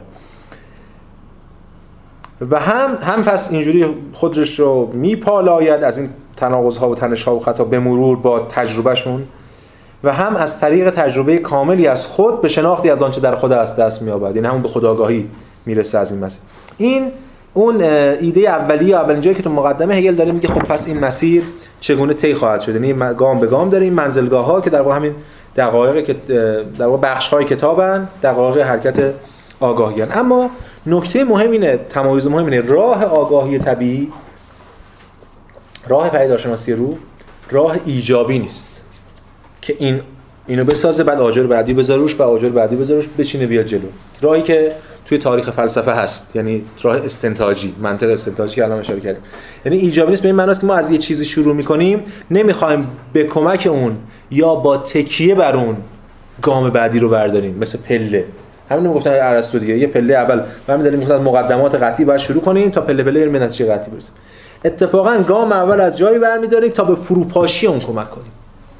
یعنی از بطن همین فروپاشوندن درونی خود اینه که ما داریم به سمت حقیقت میریم. به همین دلیل میگه از همین بطن خطاست. پس راه ایجابی نیست راه حرکت آگاهی طبیعی راه پیداشناسی راه سلبیه راه منفیه. یعنی رفع توهمات می‌کنه. به این معنا اینا رو هگل داره میگه برای اینکه یادآوری کنه که ما چرا از کلمه دیالکتیک برای استفاده می‌کنیم. چون دیالکتیک سقراطی داره احیا میشه. فرق فرق سقراط ارسطو و افلاطونه. ارسطو راه ایجابی داره. به این معناست که مقدمات قطعی به نتیجه قطعی. سقراط حالا یا افلاطون راه سلبی داره. به این معناست که سقراط از کجا شروع می‌کنه؟ از حرف طرف. اصلا سقراط نمیگه تو به من چی بگو که من باید بحث کنم. نشسته اونجا یارو یه چیزی میگه. سقراط حساس میشه. میگه خب این کلمه که گفتی چرا میگی فلانی زیباست؟ میگه خب به خاطر اینجوریه. میگه اگه اینجوری باشه زیباست. بعد میگه نه اینجوری بحث شروع میشه. در مورد معنای زیبایی. یعنی هگل اینجا داره به یه معنا افلاطونی افلاطونی سقراطی یعنی دیالکتیکی مواجه میشه و به همین دلیل که این واژه دیالکتیک رو باز دوباره حفظ می‌کنه یعنی احیا می‌کنه اون شیوه خاص سقراطی رو. ببینید در خود اول بند 78 میگه که اما از آنجا که این آگاهی طبیعی خود را بلا فاصله بیشتر به منزله دانش واقعی میپندارد اما از اونجایی که این آگاهی طبیعی یا هر آگاهی خودش رو دانش واقعی میپنداره هر آگاهی در ابتدا خودش حقیقت میپنداره. بله. هر کسی. به ویژه بیشتر از همه کی خودش حقیقت میپنداره در واقع اون که از همه در واقع دورتر از ور رفتن با حقیقت. مثل آگاهی طبیعی آگاه هم عقل عرفی. راه مذکور از به این دلیل راه مذکور برایش معنای منفی دارد. و تحقق مفهوم در نظرش حتی به میزان بیشتری به منزله از دست رفتن خودش تلقی خواهد شد. یعنی وقتی مفهوم بخواد محقق بشه یعنی به سمت حقیقت پیش بره بیش از همه دشمن اصلیش کی اونجا؟ خودش یه جور خودزنیه راه پیدارشناسی رو راه دیالکتیکی. خودش رو باید بزنه. بفهم این همون مکر عقل نمیشه. چون خودش فکر می‌کنه در واقع خودش فکر می‌کنه در نه مک... مکر عقل بقلی شما نفهمی که داری رنج می‌کشی و داری می‌خوری. شما فکر کنید مثلا داری خودت خوش اینجا اتفاقا اونجایی که عقل, عقل خیلی برهنه است. یعنی شما داری به اوج رنجت می‌رسی دیگه. یعنی کسی که خودش رو داره نقد می‌کنه و مواجه میشه. حالا جلوتر بعد می‌رسیم باز در که چجوری مواجه میشه با خودش و از کلمات استفاده می‌کنه. این که کل این فرآیند فرندی بر اساس پیشروی عقلی بحث دیگه است. اما مکر عقلی که شما خوش خوشان باشی شما خوشحال باشی بکنید. دارید تصمیم می‌گیری و دست به عمل می‌زنید. بر اساس منویات خود ولی منویات عقل مد نظر.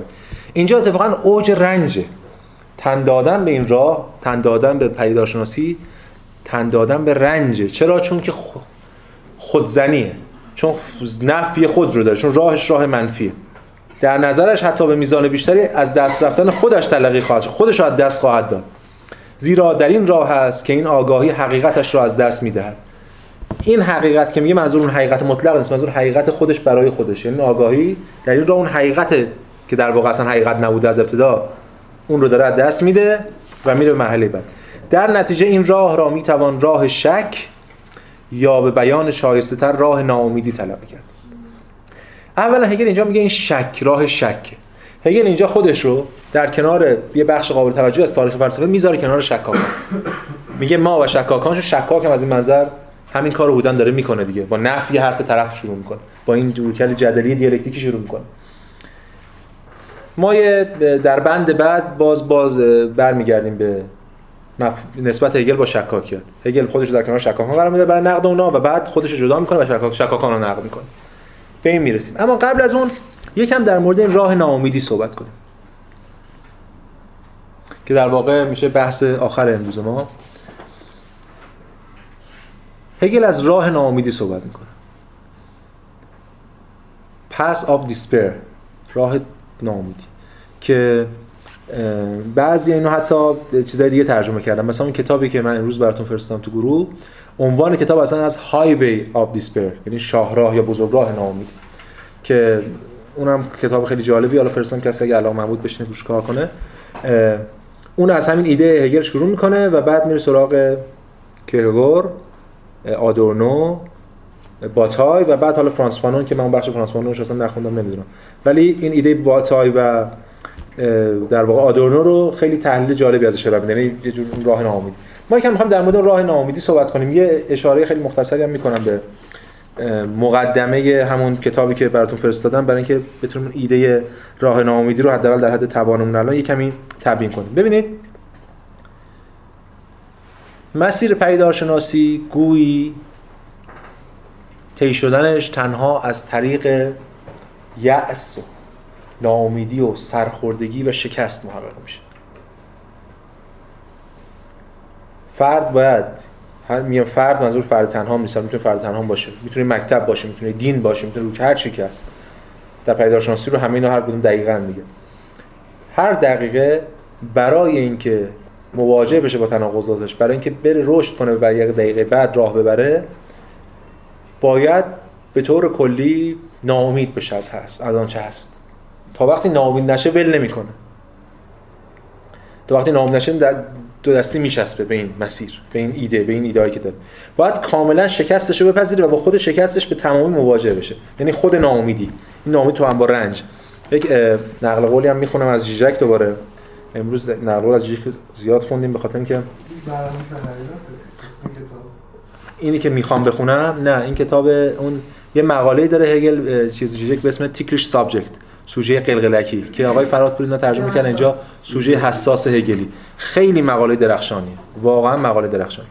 و این که رو هم دست می‌ذارم دائما به خاطر اینکه خیلی الان باب شده جیجک رو تبدیل کردم به یه دلغکی که داره چرت و پرت میگه و هم دور جیجک الان بزرگترین فیلسوف زنده است به نظر من. به ویژه به خاطر درک و اون راهکار راهکاری که برای به صورت روسازی و احیای خود هگل و همچنین لکان و بازسازی مارکسیسم انجام داد. به ویژه حالا مهمتر از همه جایی که راجع به سینما اینا حرف می‌زنن خیلی کار نداریم در موردش. هرچند اونجا پر از بصیرت‌های درخشانه. اونجایی که میره به شرح هگل می‌پردازه مثل اون لستن ناتینگ که واقعا کار عظیمیه و اون امیدوارم روز یکی ترجمهش کنه این مقاله سوژه حساس هگلی.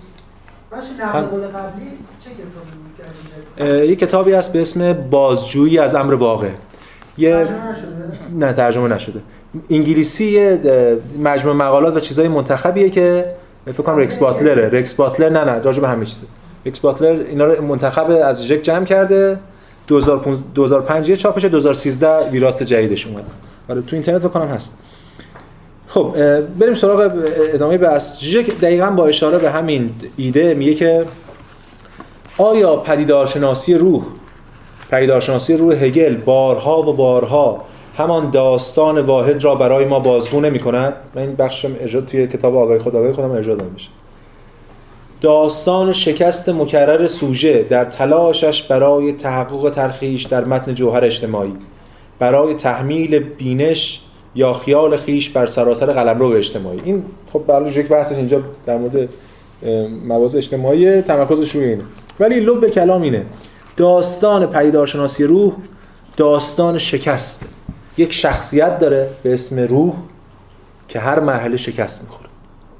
واسه همین بعضیا میگن پیدارشناسی روح یک جور بیل- بیلدونزخومانه یعنی اون داستان رمان تعلیمیه مثلا که قهرمان داره هی شکست می‌خوره و بعد آخرش مثلا مخاطب بفهمه که مثلا این کارا رو نباید بکنه. حالا مثل معمولا قهرمان های رمان تعلیمی آخرش شکست می‌خورن دیگه که مثلا عبرت آموز باشه.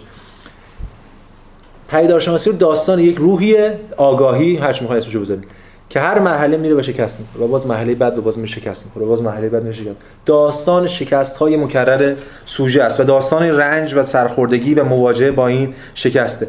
اما نکته اصلی بر سر اینه که این راه حقیقت از بطن این شکست ها میگذره. از بطن همین ناامیدیه که امید وجود داره. از بطن همین مواجهه کاملا از دست دادن فروپا شدن همین حرفای هگل دیگه. از بطن ایناست که اون حاصل میشه.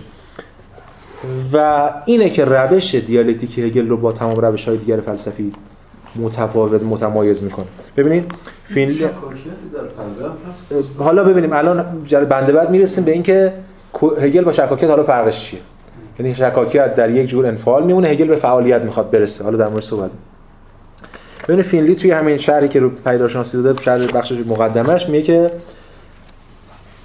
خیلی تعبیر جالبی میگه که تنها راه برای اینکه بتوانیم تفاوت بین شناخت مطلق و آگاهی را نشان دهیم که ناکافی است در پیدارشناسی روح تمام آگاهی ها ناکافی چون باید رها بشن از خودشون رد بشن.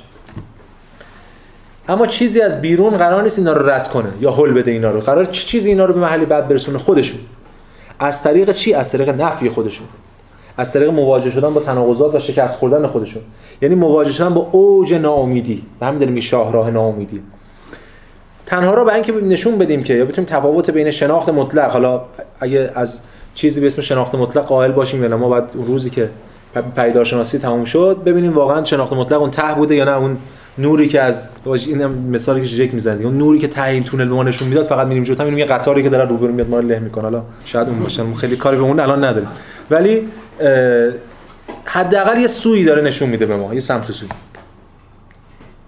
راه فهم هگل هم خودش یه شاید ناامیدی از خود هگل هم باشه البته بفهم ببخشید خود و جای دیگه هم حتی میگه میگه تو حتی بحث نالج اتفاقا برعکس دیدگاه مختلف که انگار می‌رسیم به حقیقت مطلق. دقیقا با با لحظه اوج جنون مواجه میشیم و اوج شکاف بله بله بله بله منم شکست منم رو کردم اینه معمولا دیده شما من منم مش... رو کردم پایان تاریخی نیست به هگل. این پایان تاریخی ایجابی به اون معنا قائل نیستم. در واقع اون مقاله نقد فوکو حتی به هگل و احگرا نقد هر کسی که هگل می‌خواد ته شد آره ببنده. بله دیگه بله. ولی حالا ژیرک این کمک رو کرده واقعا که جنون رو میاد در بطن عقل تحلیل می‌کنه. حالا آره دیگه چون لکان رو داره دیگه. یعنی این نوری که ژیک تابونده به خاطر اینکه لکان رو به کمک لکان تونسته هگل رو بخونه. قبلش ما نداشتیم. یعنی خب برمیگردیم بحث خودمون. پس تنها راهی که بشه تفاوت بین یک دقیقه که آگاهی رو که ناکافیه. همواره آگاهی نابسنده است. ناکافی یک جانب است. تا دانش مطلق نشون بدیم. روش دیالکتیکی است ما باید دقت کنید ببینید این خیلی تکلیف ما روشن می‌کنه با خیلی از توهمات در مورد روش دیالکتیک ما باید اجازه دهیم که آگاهی ناقص به شناخت مطلق تکامل یابد. هر صورت نامکفی از آگاهی باید به آن اندازه تناب داشته باشد که بتواند خود را دار بزند. کار هگل اینه که به اینا تناب میده. و اینا رو نامید می‌کنه. این بهترین کار ممکن برای اینکه شما بخواید به نفر توصیه بکنید چیه؟ که تناب بهش بدین و بگین آقا این زندگی در مورد زندگی صحبت کنید. خودش خودشو دار می‌زنه. کار اینه که اینو نامید می‌کنه. یعنی این نامید کردن خود این روش خود هگل روش منحصر به فرد خود هگل که در تاریخ فلسفه سابقه نداشته. هرچند افلاطون حالا این میشه در مورد رساله پارمیده صحبت کرد که قبلا صحبت کردیم در موردش. هگل وقتی که از یک مکتبی رو کردی صحبت می‌کنه میره لباس اون مکتب رو میپوشه. از زبان اون مکتب صحبت می‌کنه. با کی؟ با خودش. هر فصل از کتاب پدیدارشناسی رو درگیری ها یک مکتبی. حالا این مکتب می‌تونه یه رو کردیه یک دقیقه از آگاهی. حالا می‌تونه انقلاب کبیر فرانسه باشه می‌تونه نمی‌دونم آنتیگونه باشه توی ادبیات می‌تونه دین مثلا مسیحیت باشه یا می‌تونه یه دقیقه از آگاهی باشه مثل آگاهی یقین حسی یا ادراک هر چیز دیگه. همه چیز. کل تاریخ تاریخ بشر. در تمام دقایقش که فصول این کتاب پیداشناسی روح رو تشکیل میدن. هر هگل وقتی اونجا در ترسیم می‌کنه برای ما به مسابق دانای کل راوی بیرون وضعیت ترسیم نمی‌کنه تو این کتاب دقایق رو. بلکه از زبان خود یعنی انگار راوی هر فصل داره عوض میشه. هر فصل راوی قبلی خودکشی کرد و راوی بعدی از ادا اون ادامه پیدا می‌کنه. ولی چیکار می‌کنه اینجا؟ چیزی از بیرون هم اضافه نمی‌کنه. با خود اون وضعیت یعنی تمام به همین من گفتم تمام بحث هگل در پیدایشناسی رو در اون گفتمانی یعنی با خود اون وضعیت مقدماتش نتایجش بحثایی که داره سعی می‌کنه با خودش مواجه بشه به تناقض برسه. تا جایی که اونقدر نامید بشه که خود اون از درون فرو بپاشه. و خیلی جاها ما تو خود پیداشناسی رو می‌بینیم. حالا سال بعد در واقع بهار ما بهش می‌رسیم به بحث یقینسی خیلی جاها هگل افراط می‌کنه. شما میدین مرده. این فصل این مرده این دیگه با تناقض مواجه شده بعد رد ولی هگل چند صفحه دیگه هی سعی می‌کنه آخرین امکانها رو برای دفاع از خودش بهش بده. خیلی عجیبه. این هگل وقتی یقین حسی داره می‌زنه دیگه از اینجا بعد کار یقین حسی تمام ما ولی هگل یک سری هوشمندیای به خرج میده برای اینکه اینو دوباره احیا کنه کمکش می‌کنه که بمونه از دست نره. ولی هرچی بیشتر کمکش می‌کنه بمونه بیشتر یعنی مواجه میشه با خودش و بیشتر فروپاشیش در واقع. من بله دیگه این این چیزی که خود یکم اینجا میگن سوژه هگلی که دائما داره مواجه میشه با خودش به پیش میره. این پس این هگل به اینا تناب میده. بنزه کافی باید تناب داشته باشن تا بتونن خودشونو دار بزنن. باید به آن اجازه داده شود تا خود را در شک و تردید نابود کنند و در نومیدی کامل از هم فرو بپاشند. این فروپاشیدن در اون نومیدی مطلقه که اتفاقا تازه امکان مرحله بعد امکان امید رو فراهم می‌کنه. ببینید مفهوم امید و مفهوم ناامیدی مفهوم عجیب مفاهیم عجیبی یعنی مفاهیم با مفاهیم دیگه فرق دارن. من توی جایی سخنرانی داشتم تو اینترنت هم هست دیگه اون حرفا رو تکرار نمی‌کنم. اگه فرصت کنید می‌تونید ببینید. به اسم دیالکتیک هگل و امکان امید. توی کانالم هم هست. اونجا حالا با همین یه بخشی از این بحث رو سعی کردیم یه گوشه‌ایشو با توجه به توان خودم باز کنم. که امید در مقابل ناامیدی نیست. همچنین ناامیدی در مقابل امید نیست. اینا لازم و ملزوم همه. شما می‌تونید بگید که یقین در مقابل مثلا نفی مطلقه یا بیاعتمادی مطلقه هر چی که هست. ولی امید و ناامیدی لازم و ملزوم همه. یعنی شما در واقع وقتی که هنوز امید دارید هنوز تهمانده از امید مونده ناامیدید. ناامیدی مطلق دیگه ناامیدی نیست بلکه کاملا دلکندن کامل این کتابی که امروز فرستادم براتون و خب بفرمایید. این امید رو نمی‌تونیم مچ داریم مثلا داریم که امید داریم. ببینید هگل اینجا حداقل اینو نمی‌خواد بگه. حالا یه امیدی که فرد داره و فکر می‌کنه داره کاری می‌کنه دوست اون امید داره به چیز مطلوبی. چون امید همینه دیگه. اون تعریفی که اسپینوزا می‌کنه از امید همینه دیگه. تعریف اسپینوزا از امید تو اخلاق اینه که تصور یک ابژه مطلوب در آینده. ابژه مطلوبی در آینده اون امید داریم اتفاق بیفته. تو هم با لذت هم هست برامون اگه تو هم با لذت نباشه ابژه نامطلوب باشه میشه یس یا ناامیدی. ولی اینجا حداقل اینو هگل نمیگه. اینجا هگل میگه اینو با اوج ناامیدی مواجه کنیم. ولی در این حال این ناامیدی صرفا می‌خواد بعدا جلوتر می‌بینیم دیگه. می‌خواد با خودش با شکاکا متمایز کنه. شکاکا ناامیدی برای ناامیدیه. در هگل ناامیدی برای امیده. یعنی برای مرحله بعده که گام به گام به پیش بره این داستان. این از این. اما اون کتابی که خدمت معرفی کردم رو یک بخشی از اون کتاب رو هرچند خیلی بحث جذابی داشته مقدمه این کتاب کلا مقدمه جذابیه. ولی یه بخشی از اون مقدمه یعنی صفحه 4 رو یه تیکه هایشو می‌خوام بخونم. دو تا ایده خیلی جالب داره که به نظرم میشه الان یه بحثایی در موردش کرد. دو بخش داره پس هم هم دو تا اینا تو صفحه 4 از بخش دوم مقدمه. یکیش در مورد ناامیدی حرف می‌زنه. میگه ناامیدی دیسپر یک واژه خیلی خاصیه. یعنی کارکردش در پزشکی هم یه کارکرد متفاوتیه. ما معمولا تو پزشکی از ناامیدی استفاده نمی‌کنیم. تو فارسی هم همینه از غذا. مثلا نمیری دکتر که بله شما ناامید شده اید ناامیدی بیماری نیست. افسردگی بیماری ها اینجا هم همین رو شروع می‌کنه. میگه که despair is not another word for depression. یه another wordی برای depression نیست برای افسردگی. یا هر disorder روانی دیگه ای که psychiatry و medicine و اینا در موردش حرف می‌زنن. اون هم خویشاوندش هم یعنی melancholia اون باز بیشتر استفاده میشه. melancholy باز نزدیکتر به ناامیدیه. اون باز بیشتر استفاده میشه. یه ترمیه که استفاده میشه توی تاریخ بحثای در واقع مدیکال بعد میگه چی؟ میگه by contrast اه، برعکس اما برعکس اه، ناامیدی. Is a term connected to religious experience in uh, and the most extensive uh, consideration come from theologians religious philosophers and poets این اما برعکس این ترمیه که ارتباط داره پیوند داره با تجربه دینی و بیشتر استفاده ای که ازش میشه از سوی متعلهینه و فیلسوفای دینه و شاعران یعنی ناامیدی کلمه نیست که تو کتاب پزشکی استفاده بشه شاعران و فیلسوفای دین و همچنین ببیشه متعلهین ازش استفاده می‌کنه بعد میره سراغ کسی که عنوان کتابش رو گذاشته بود ناامیدی یعنی کرکگور که اون کتاب معروف ناامیدی به سوی مرگ در واقع که حالا منظورش همون بی ایمانیه من همیشه اه، عنوان کتاب جوریه که شما وقتی خیلی ناامیدید میرید سراغش و متاسفانه خیلی خطرناکه برای کسانی که خیلی ناامیدن. خیلی کتاب خطرناکی بود خب میگه که همونجور که کیرکگور well understood حالا مثلا به خوبی درک کرده دیسپر ناامیدی ضرورتا یک سدنس یا گریف مثلا رنج و قصه و اینا نیست که تعمیم یافته باشه. حتی emotional experience هم نیست یه هیجانی یا عاطفی تجربه عاطفی.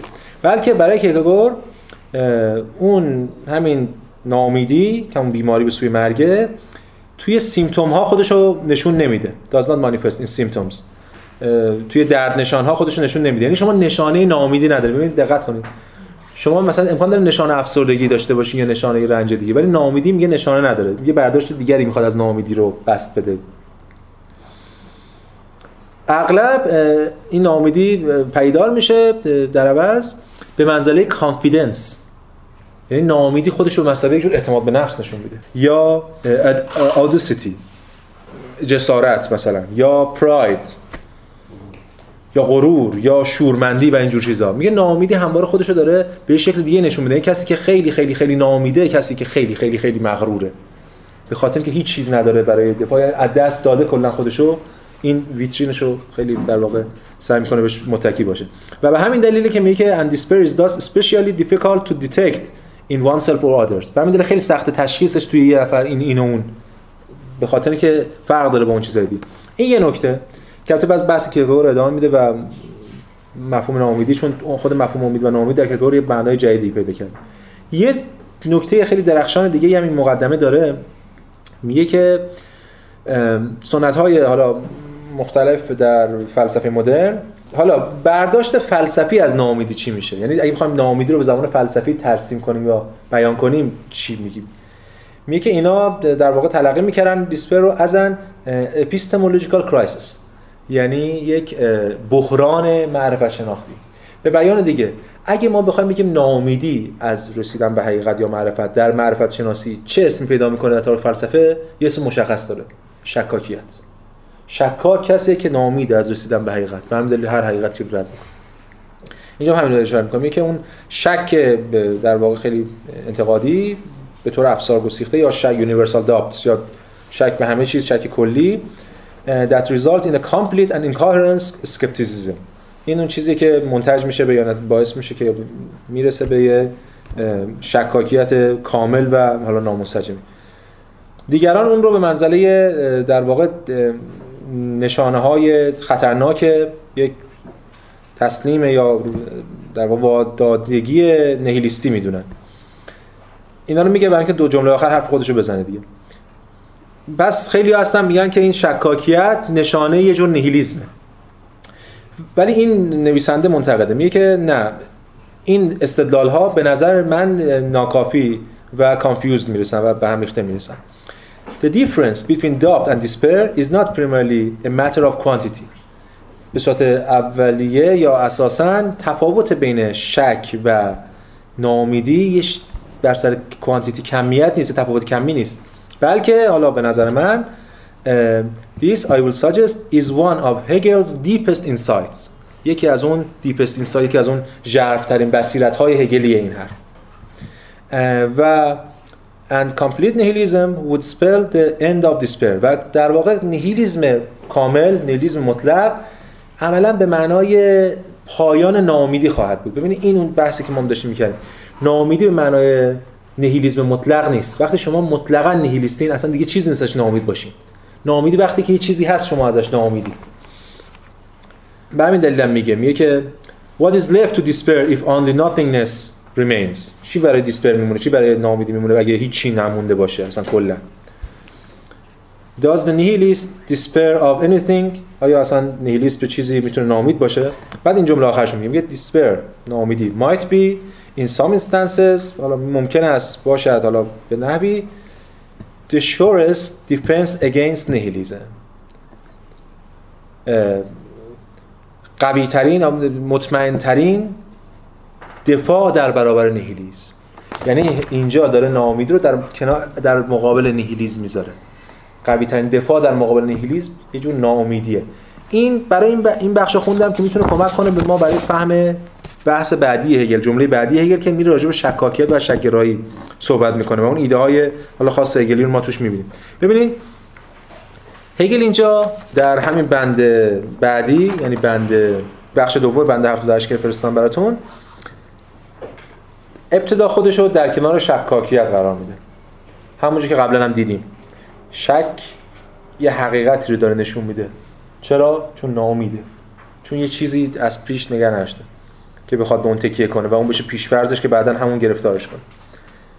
اینجا هگل داره در همین بندی که با هم می‌خونیم الان می‌خواد از در کنار شکاکان کل اندیشه رو حالا به ویژه اندیشه مدرن رو مورد انتقاد قرار بده.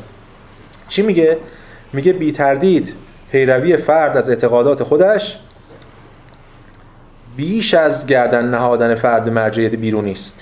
اما بدل شدن عقایدی که بر مرجعیت بیرونی مبتنیاند به عقایدی که بر اعتقادات خود فرد استوارند ضرورتا محتوای این عقاید را تغییر نمی‌دهد. میگه خب حالا همون جمله اولش که میگه آره بهتره که فرد از خودش پیروی کنه تا یه اتوریته بیرونی. حالا اتوریته اینجا ترجمه که مرجعیت. اتوریته هم مرجعیت میشه هم اقتدار. در واقع اینجا هر دو تاشه اقتدار اون مرجعیت بیرونی. ولی این که من از یه مرجعیت بیرونی اعتقا... به اون اقتدا نکنم یا ازش تبعیت نکنم بیام از خودم تبعیت کنم این لزوما به این معنی نیست که من به حقیقت رسیدم. یا اون جمله بعدیش میگه ضرورتا محتوای این حقایق رو تغییر نمی‌دهد و این امر بدین طریق یقینا حقیقت را جایگزین خطا نمی‌کنه داره کیا رو می‌زنه؟ روشنگری مشخصا. کسانی که می‌گفتن همین که من از اون مرجعیت بیرونی بیام به خودم چون یه در خودم یک چیز از پیش داده به اسم یک عقل روشنگرانه عقل مدرن چیزی دارم که می‌تونم بهش تکیه کنم. در مقابل مرجعیت ایمانی دینداران دارن اینو میگن روشنگران دیگه. همون اولین جمله کانت همون روشنگری چیستش همینو میگه دیگه. نابالغی. بحث بر سر فرارفتن از نابالغی. من اونا میگن ما مگه نابالغیم که از یک چیزی؟ ما خودمون دیگه بالغ شدیم. یعنی حرف هگل اینه. میگه اون دیندار یا خطایی اگه داره در اون مرجعیت بیرونی باید نسبت به اون خطا آگاه بشه. حالا چی ولی خطای خطرناکتر از اون اینه که من یه مرجعیت درونی داشته باشم و اونو حقیقت فرض کنم اتفاقا. یعنی هگل حتی اینا رو نسبت به اونا مورد انتقاد قرار میده. میگه که تنها تفاوت میان این دوتا یعنی وفادار ماندن به مرجعیت دیگران و وفادار ماندن به فرد و اعتقادات خودش در نظامی از عقاید و پیش‌داوری ها منحصرا در خودپسندی پوچی ذاتی دومی است یعنی عقل مدرن رو نقد می‌کنه که شمایی که گفته همین که از اون مرجعیت بیرونی همین که بالغ بشم خودم بالغم دوچار این توهم شدم که به یه حقیقتی دست پیدا کردم. هگل اینجا گفتم کنار شکاکان میسته اونا رو زده حالا اینا هم باید بزنه. اینا که از دلشون هم تجربه گرایی مدرن میاد بیرون هم عقل گرایی مدرن میاد بیرون تا دیگران. یاکوبی هم میشه بگیم وایساده. هر منتقدی که بگیم. یاکوبی به بله گفتمانش به یاکوبی هم شبیه. یاکوبی هم تو نقد فلسفی در کنار شکاکان وای میسه چون که محمد غزالی هم تو نقد فلسفی کنار شکاکان خیلی موافق میسه ولی خب نتایج ایمانی می‌گیره اینا دیگه از داستان نتایج دینی بعد اینو میگه و بعد در ادامه سعی می‌کنه همین از شکاکیت دفاع کرده اما در ادامه سعی می‌کنه شکاکیت رو از خودش جدا کنه. با شکاکیت همه رو زده نقد کردش اینا همه. هنوز بنز کافی ناامید نشدن. درسته که اون از ایمان الهی ناامید شده اما رفته دنبال یه امیدواری کاذب به چیز دیگه به اسم عقل خودم یا مدرن و اینا ایجاد کرد. ش... از... در کنار شکاکان سعی می‌کنه اینا رو نقد کنه. اما دقیقا در گام بعدی که حالا. اینجا الان اتفاقی که هگل دیگه باید بیفته مشخص نیستش نقدشون یه جورایی دوباره گذر کردن از اون فرده. یعنی چون روشنگری می‌خواد برگرده به فرد از اون مرجعیت انگار هگل با این نقده میگه که نه باید برگردیم به یه چیز کلیتر از فرد به همون باورها. ولی به جای اینکه بخوایم ازشون تبعیت کنیم باید اونها رو نقدشون کنیم. آها خب این شد یه چیزی ببینید یعنی هم بحث درست شد. یعنی ببینید شما یک باوری هست این باور از پیش داده نیست. مرجعیتش و حجیتش از پیش داده نیست.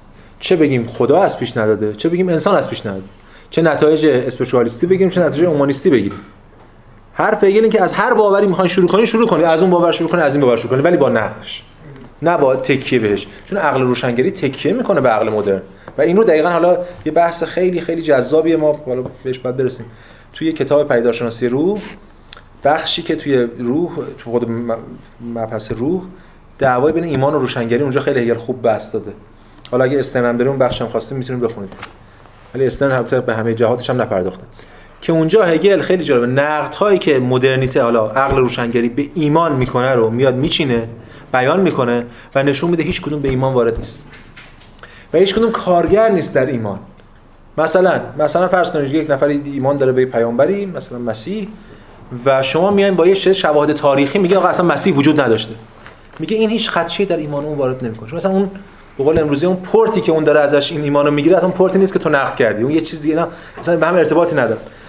خیلی جالبه که هگل خیلی جا اونجا در کنار ایمان میسته در نقد روشنگری ولی بعدش خب خودش بعد از اون دقیقا وارد بحث دین میشه و مراتب ایمان و بعد اونها رو نقد می‌کنه.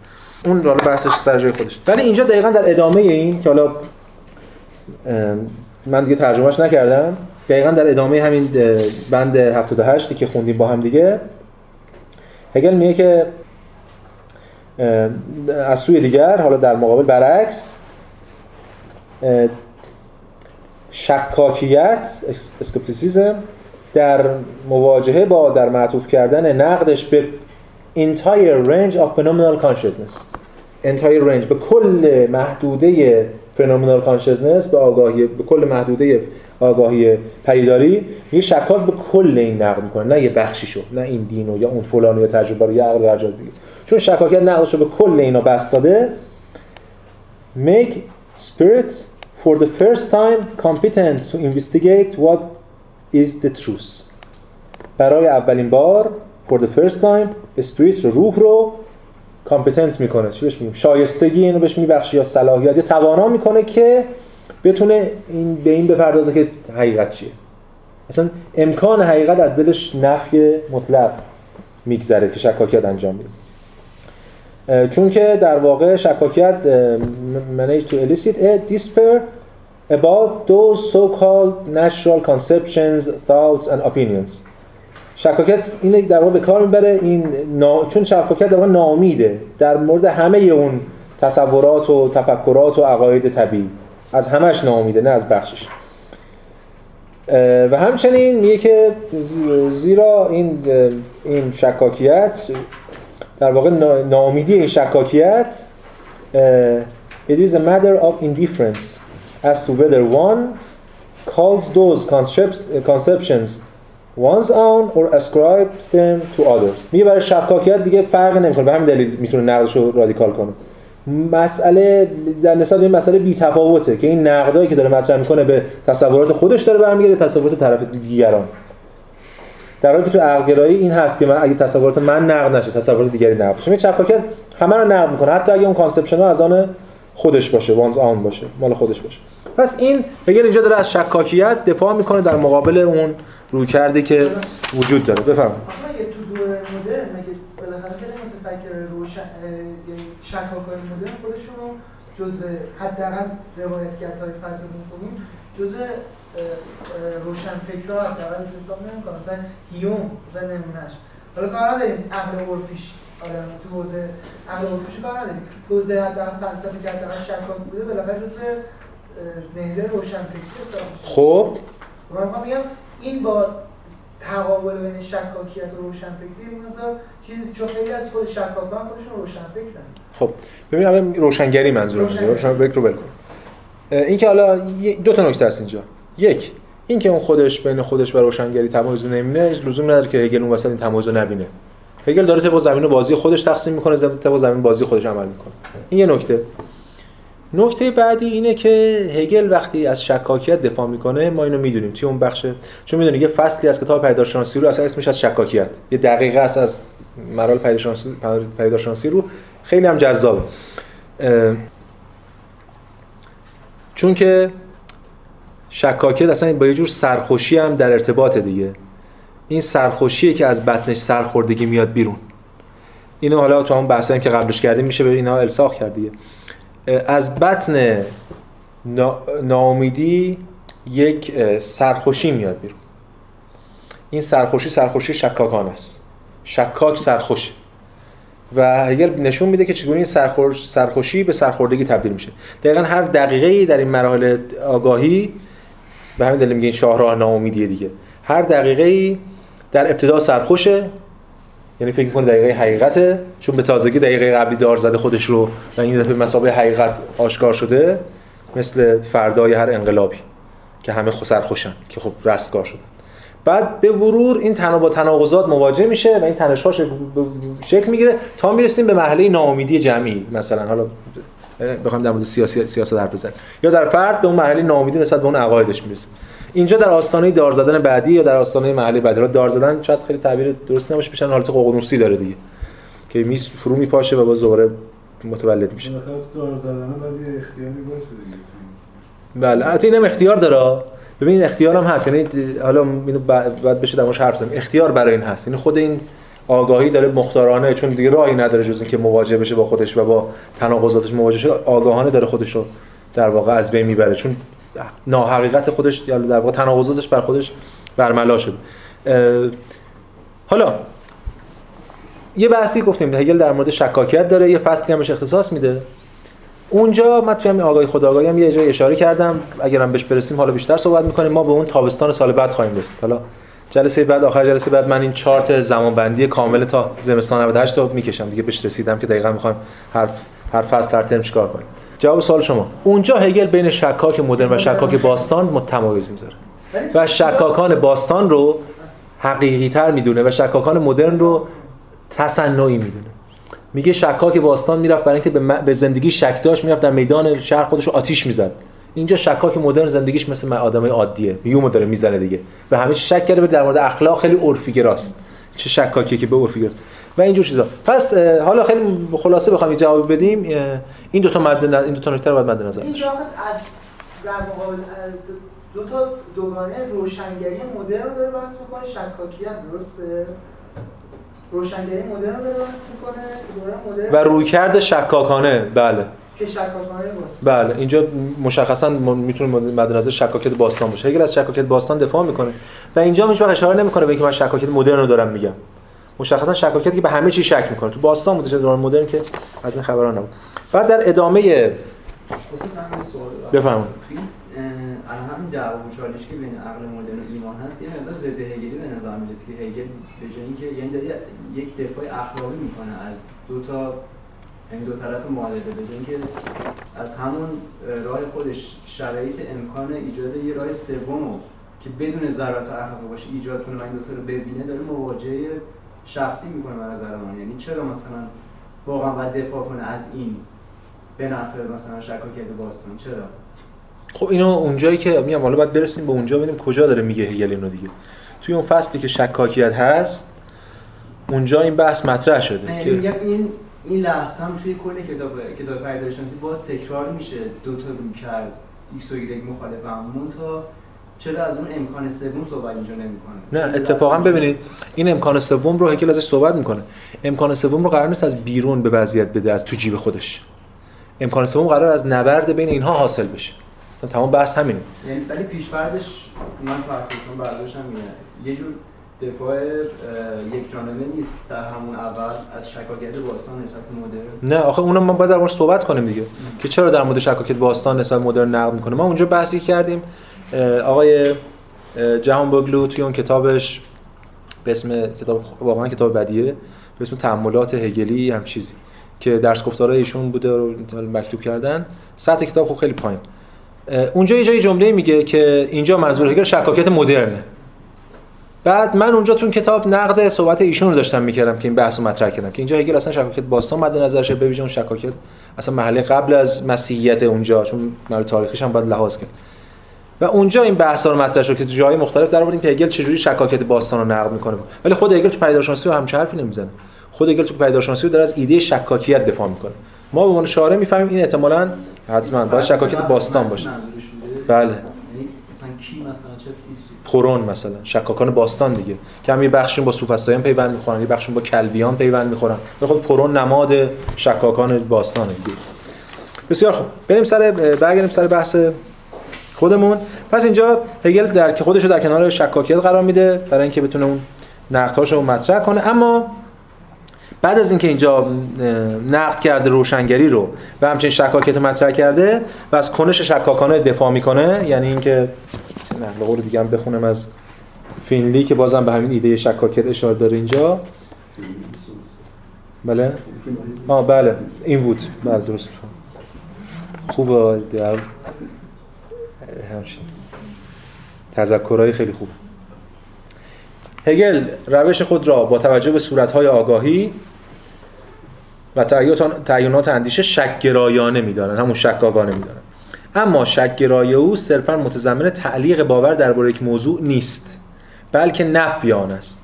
نفی که به تایید موضع جدیدی می انجامد روی هگل با این واقعیت پیچیده می شود که شکگرایی او به قوانین منطق گسترش می یابد و این در حالی است که رد یک موضع از جانب او معمولا به تناقض‌های موجود در آن وابسته است. بعد میگه هگل شکگرایی را از شک یعنی شکاکیت متمایز می‌کنه. به ویژه شک دکارتی. البته شک دکارتی هگل اصلا شک نمیده شک تصنعی شک روشیه دیگه. شک روشی مواجه نمیشه با انتهای بس. و حاکی از دلبستگی پیوسته به باورهایی است که انسان درباره آنها شک و تردید می‌کنه و امیدوار است که اطمینانش به آنها بازگردد. شک شکرا برعکس دل سرد کننده تر است. کنار نهادن نومیدانه موضعی است که به آن شک کرده است. یعنی هگل اینجا از دل شکاکیت می‌خواد یه کارکرد ایجابی استخراج کنه. به همین دلیل من چون می‌خوام یادآوری کنیم این رو کرده و ببینیم شکاکیت شک روش شکگرانی شکاک روشی که هم به این شک می‌کنه هم به اون شک می‌کنه. ولی این توهم رو داره که من که دارم هم به این شک می‌کنم هم به این شک دو طرف شک می‌کنم از تمام مصائب حاصل از این دو طرف مبرا. اینو هگل توی همون شکاک بخش شکاکیات توی پیداشناسی میگه. و به همین دلیل دچار سرخوشی میشه.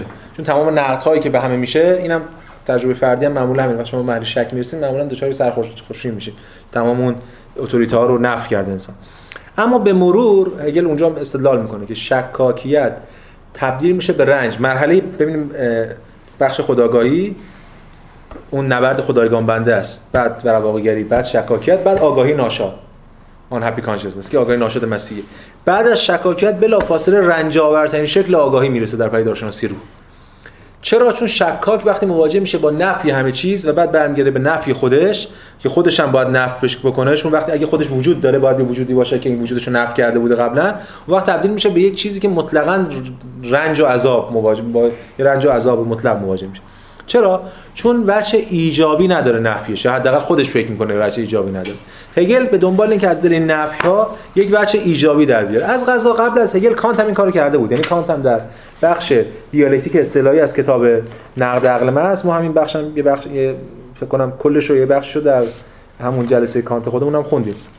وقتی که نقد می‌خواد بکنه بحث دیالکتیک استعلایی رو مطرح کنه میاد میگه که روش من هم اینجا روش شکاکانه است. اما من از شکاکیت نتایجم متمایزه. چی میگه کان؟ میگه که من- صفحه 453 454 من می‌گویم این روش را می‌توان روش شکاکانه نامید. اسکپتیکاله. روش شکاکانه کاملا از شکاکیت متمایز است. که یک اصل جهل تصنعی و علمی است که شالوده های هر نوع شناخت را تضعیف می کند تا اگر ممکن باشد دیگر هیچ یقین و اطمینانی برای شناخت باقی نگذارد. زیرا روش شکاکانه قطعیتی را هدف می‌گیرد تا از آن طریق تلاش کند که در یک مناقشه که در هر دو طرفی که به نحو صمیمانه با تفاهم هدایت شدن نقطه سوء تفاهم را کشف کند اما فرق هگل با کانت چیه حالا اینجا؟ چون کانت اینجا ملاحظه‌ای داره که هگل اینو می‌خواد رد کنه. الان تو نقل قولی هم که خوندیم بود. کانت میگه که البته این روش شکاکانه ذاتا. فقط مناسب فلسفه استعلایی است. و به هر شکل می‌توان در هر زمینه دیگری از تحقیقات از آن صرف نظر کرد. یعنی فقط تو فلسفه اصطلاحی که ما الان داریم میگیم یعنی در مورد تناقضات عقل و دیالکتیک اصطلاحی اینا ما می‌تونیم از این روش استفاده کنیم. مبادا اینو تو حوزه‌های دیگه به کار برید میگه برهان‌های ریاضی نمیشه به کار برد چون احکام کاذب در ریاضیات جایی برای مخفی شدن ندارن. مثلا در فلسفه تجربی می‌توان کمی تردید برای به تعویق انداختن حکم به کار برد. اما حداقل هیچ سوء فهم ممکنی وجود ندارد که رفع آن آسان نباشد. اونجا احتیاجی به این شکاکیت چون حل قضیه. یا در علم تجربی یا در اخلاق. اخلاق نیز می‌تواند مجموع اصول بنیادین خود را به نحو انضمامی همراه با نتایج عملی آنها حداقل در تجربه ممکن ارائه دهد و از این طریق از سوء فهم ناشی از انتزاع اجتناب کند. اینا احتیاجی به این روش شکاکانه دارن هگل اتفاقا دقیقا تاکید داره روی اینکه همه اینا احتیاج دارن. یعنی روش شکاکانه هگلی روشی که به همه جا قرار بس پیدا کنه و همه چیز رو بزنه. اتفاقا از غذا از خود آگاهی طبیعی شروع می‌کنه خود اخلاق رو می‌زنه علم طبیعی رو می‌زنه چون که قبلش دیدیم ریاضی هم نقد کرد و تجربه گرایی نقد کرد و رویکردهای دیگه. اما اون چیزی که شاید بگیم به عنوان حسن ختام بحثمون در مورد راه ناامیدی لازم بشه اشاره کنیم اینه که یک چیزی رو هگل به یادگار می‌ذاره برای ما که بعدا خیلی حالا به ویژه آدورنو روش دست می‌ذاره اونم مفهوم نفی متعینه به نظر هگل نفی متعین رادیکالتر از نفی کلی. نفی که همه چیزو نفی کنه در واقع هیچ چی رو نفی نمی‌کنه. میشه قرقر. حالا ما خیلی تجربه داریم از تاکسی و همه نفی که همه چی رو نفی کنه همه. نفی متعین دقیقا نفی دقیق و مشخصی که داره اون عنصری رو نفی می‌کنه که اتفاقا قرار پروبلماتیک کنه مسئله دار کنه اون وضعیت رو. مثل اون جایی که شما آجر زیرینیه که انگار قرار داره بکشین. حالا قرار نیست همه ساختار فرو به پاشه به نگاه هگلی. قرار بازسازی بشه بشه دیگه. ولی نفی متعین اینه یک هدف مشخص برای نفی داره. ببین هگل در بند 79 چی میگه؟ میگه که زمانی که نتیجه به منزله نوعی نفی متعین درک شده است یعنی زمانی که در حقیقتش درک شده است آنگاه در آن نقطه بلا فاصله صورت تازه‌ای سر بر می‌آورد و در این نفی گذاری ایجاد می شود که به وسیله آن پیشرفت از طریق مجموعه های کاملی از اشکال به نحوی خودانگیخته تحقق می اون دقیقه تاریخی دقیقه نفی متعین اون دقیقه تاریخی دقیقه که اون با اون اتفاق با اون نقد برملا میشه اون تناقض و فرو میریزه و اون گذار محقق میشه. شکاک به نفی متعین نمی‌رسه. اینقدر نفیش کلی. این خیلی نکته مهمیه که چون بعد از هگل خیلی راجبش هم صحبت کردن این برای ما می‌تونه کارکرد زیادی داشته باشه. بسیار خوب. ما بحثمون در مورد بحران معیار که اونم باز بحث خیلی مهمیه خیلی پست مدرن بعضی از نقدای هگل به معیار مفهوم معیار. یعنی می‌خوام بگم بحثی که تو قرن 20 خیلی مطرح شده تحت تاثیر رو کرد می‌تونن باشن. این رو ما پیش خواهیم بود و سری نکات دیگه که مقدمه رو تمام کنیم و در انتها البته می‌رسیم به طرح کلی از آن چیز اون کاری که خواهیم کرد در تمهای گذشته در کل کتاب پیداشناسی روح.